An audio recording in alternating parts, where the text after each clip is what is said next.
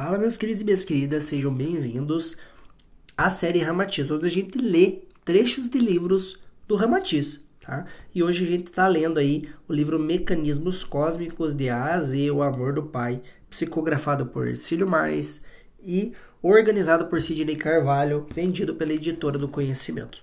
No áudio de hoje, a gente vai falar sobre o amor, a forma de felicidade sob a inspiração e a regência legislativa dos preceitos evangélicos. E aqui evangélico não é a religião, mas sim o evangelho, tá? O evangelho uh, criado, né? Não é criado, mas sim, digamos assim, canalizado por Jesus Cristo, tá? Diz que todos os problemas desagradáveis, trágicos e desventurados do mundo seriam definitivamente resolvidos com um sabedoria 2. Tolerância. 3. Amor. E quarto, confiança mútua. Toda atividade criminosa, exploradora e separatista da personalidade humana que, por força de interesses pessoais, chega até a perversidade de matar e pilhar, seria completamente extinta sobre a norma incondicional do amo próximo como a ti mesmo ou faze aos outros o que queres que te façam. O amor preceituado, exaltado e vivido por Jesus e retratado no Evangelho, extinguirá também os fanatismos, olha só, isso é muito importante, tá? Sectarismos e as discussões e lutas religiosas, que são frutos das, ó, presta atenção nessa parte também, são frutos das interpretações bíblicas bizantinas e pessoais de sacerdotes ou líderes religiosos que ainda não compreenderam a própria máxima de Paulo, a letra mata e o espírito vivifica. Então aqui eu quero deixar claro algumas coisas, porque assim, Matiz, ele é um espírito, um, ele é um espírito, ele, ele tem como filosofia, né, a espiritualidade universalista, ou seja, ele não tem nenhuma religião, ele não tem uh, nenhum dogma, nem nada, tá? Ele é comprometido com a verdade. E ele realmente fala nos livros dele que em todos os povos, em todas as religiões, sempre há uma essência da verdade, há sempre algo sobre a verdade e que a gente tem que aprender a respeitar todas e tudo mais.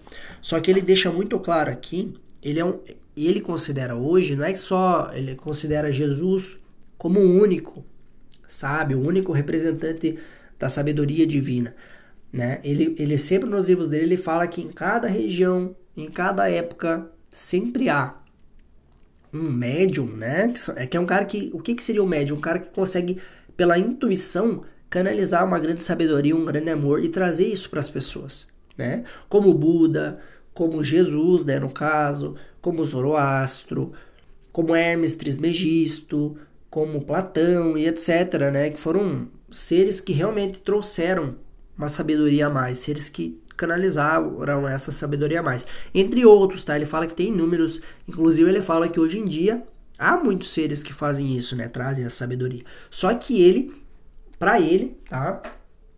Ele considera Jesus como sendo o mais fiel desses médiums, o cara que mais foi puro na sua canalização, tá? Por isso que ele sempre fala nos livros dele sobre o evangelho, onde ele fala que o evangelho de Jesus Cristo, tá?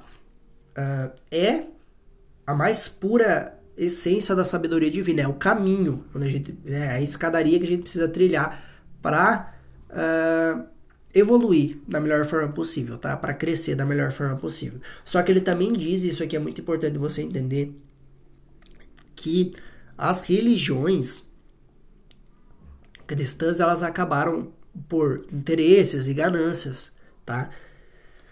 Manipulando algumas partes do evangelho, manipulando algumas coisas do evangelho.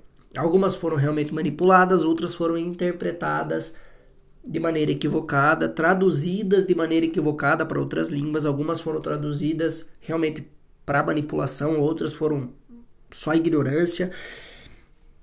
Mas ele fala que sim, o evangelho e as máximas de Jesus são o principal caminho que a gente precisa trilhar para evoluir, para crescer, tá bom? E aqui ele fala, olha só, que essa coisa de, de briga religiosa e tudo mais, essas interpretações, esses, o, o evangelho de Jesus, ele na verdade, ele veio para acabar com o fanatismo, né? E o mais incrível é que muitas pessoas acabaram se tornando fanáticas. E Jesus não queria esse fanatismo. E que se você realmente seguir o evangelho, ler o evangelho, entender o evangelho, se inspirar no evangelho, isso vai acabar com os fanatismos que existem. Que nada mais são esses fanatismos, tá? Nada mais são do que interpretações erradas de sacerdotes antigos, de novos sacerdotes, de pessoas, né? uh, que colocaram ali a sua visão pessoal, sua interpretação pessoal ignorante, errada sobre a palavra, beleza? Vou continuar a leitura aqui.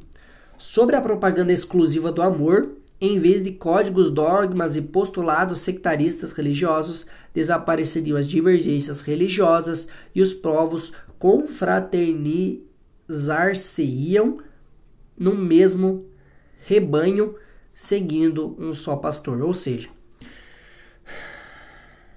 se, quando as pessoas aprenderem a amar, né, e essa propaganda do amor que vem através do evangelho, ela é muito mais importante do que os códigos, os dogmas, os postulados religiosos, e tudo isso desapareceria, tá? Com essa propaganda exclusiva do amor. E todos os povos, eles se veriam como irmãos, fraternos, todos eles viveriam num só rebanho, que ele quis dizer, né? Se, seguindo um só pastor, que seria Cristo. Beleza? Por isso, Jesus é o mestre da eterna sabedoria e o evangelho jamais há de requerer a providência de se modificar o seu conteúdo elucidativo espiritual, ou seja, não tem nada precisa ser mudado ali no evangelho, é, é realmente o, o principal, é, é o mais sublime da sabedoria que existe, tá?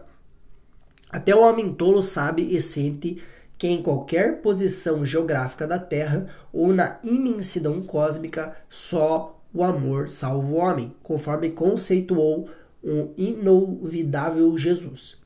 O amor que o Evangelho proclama, proclama significa a própria lei regente e orientadora do passado e do futuro do homem. É o catalisador da própria frequência normal do homem superior, seja qual for a constituição biológica ou morfológica, quer ele viva na face da Terra, de Júpiter, Arcturo ou Sirius, sob todas as configurações morfológicas, por mais excêntricas ou extemporâneas, e também no âmago de todos os povos e todas as raças, palpita sempre o Espírito eterno criado por Deus, que é o amor. Por esse motivo, só o amor sublima. Ele é como o sangue na fisiologia do organismo. Tudo irriga, tudo nutre e, consequentemente, o amor é o sustentáculo do universo. Amor puro, integral e incondicional desperta qualquer discussão ou análise, porque não é uma virtude ou concessão ocasional a cargo da legislação divina, mas é a essência da manifestação criadora do próprio Espírito e a norma fundamental e superior da própria vida. Então aqui ele está dizendo que o Evangelho, tá? O Evangelho, ele funciona, ele se adequa a qualquer raça, a qualquer espécie, a qualquer religião, a qualquer morfologia, a qualquer planeta, tá? Independente de qual seja a configuração morfológica, fisiológica, biológica, psíquica, ele serve para todos os seres. Por isso que ele diz, e ele, e ele gosta tanto de, do evangelho, e ele diz que o evangelho é o mais pura sabedoria divina. Por quê? Porque, por exemplo, os outros seres que vieram à Terra e trouxeram o conhecimento, né? foram canais do Cristo, foram canais de Deus, canais do amor. Eles falaram, falavam, tá? Eles traziam ensinamentos mais condizentes com a raça, com a psicologia daquele povo, tá? E já o evangelho ele é mais universal, ele é mais universalista, ele pode ser entendido e aplicado por todos os seres, por todos os planetas, por todas as espécies, independente da forma, independente da cor, independente do gênero, tipo, etc, etc, etc, tá? Então por isso que ele defende tanto o evangelho. E aqui ele fala então que o amor, ele é a essência de tudo que existe, tá? E que não é uh, e que o amor ele é o sustentáculo do universo e ele não é, digamos assim, propriedade de um só povo, de um só ser, de um de só uma. Não, ele é realmente a essência de tudo que existe. É por isso que é através desse desenvolvimento do amor que a gente vai evoluir, que a gente vai crescer. Beleza? Esse era o áudio de hoje. Espero que você tenha gostado. Um abraço e até mais.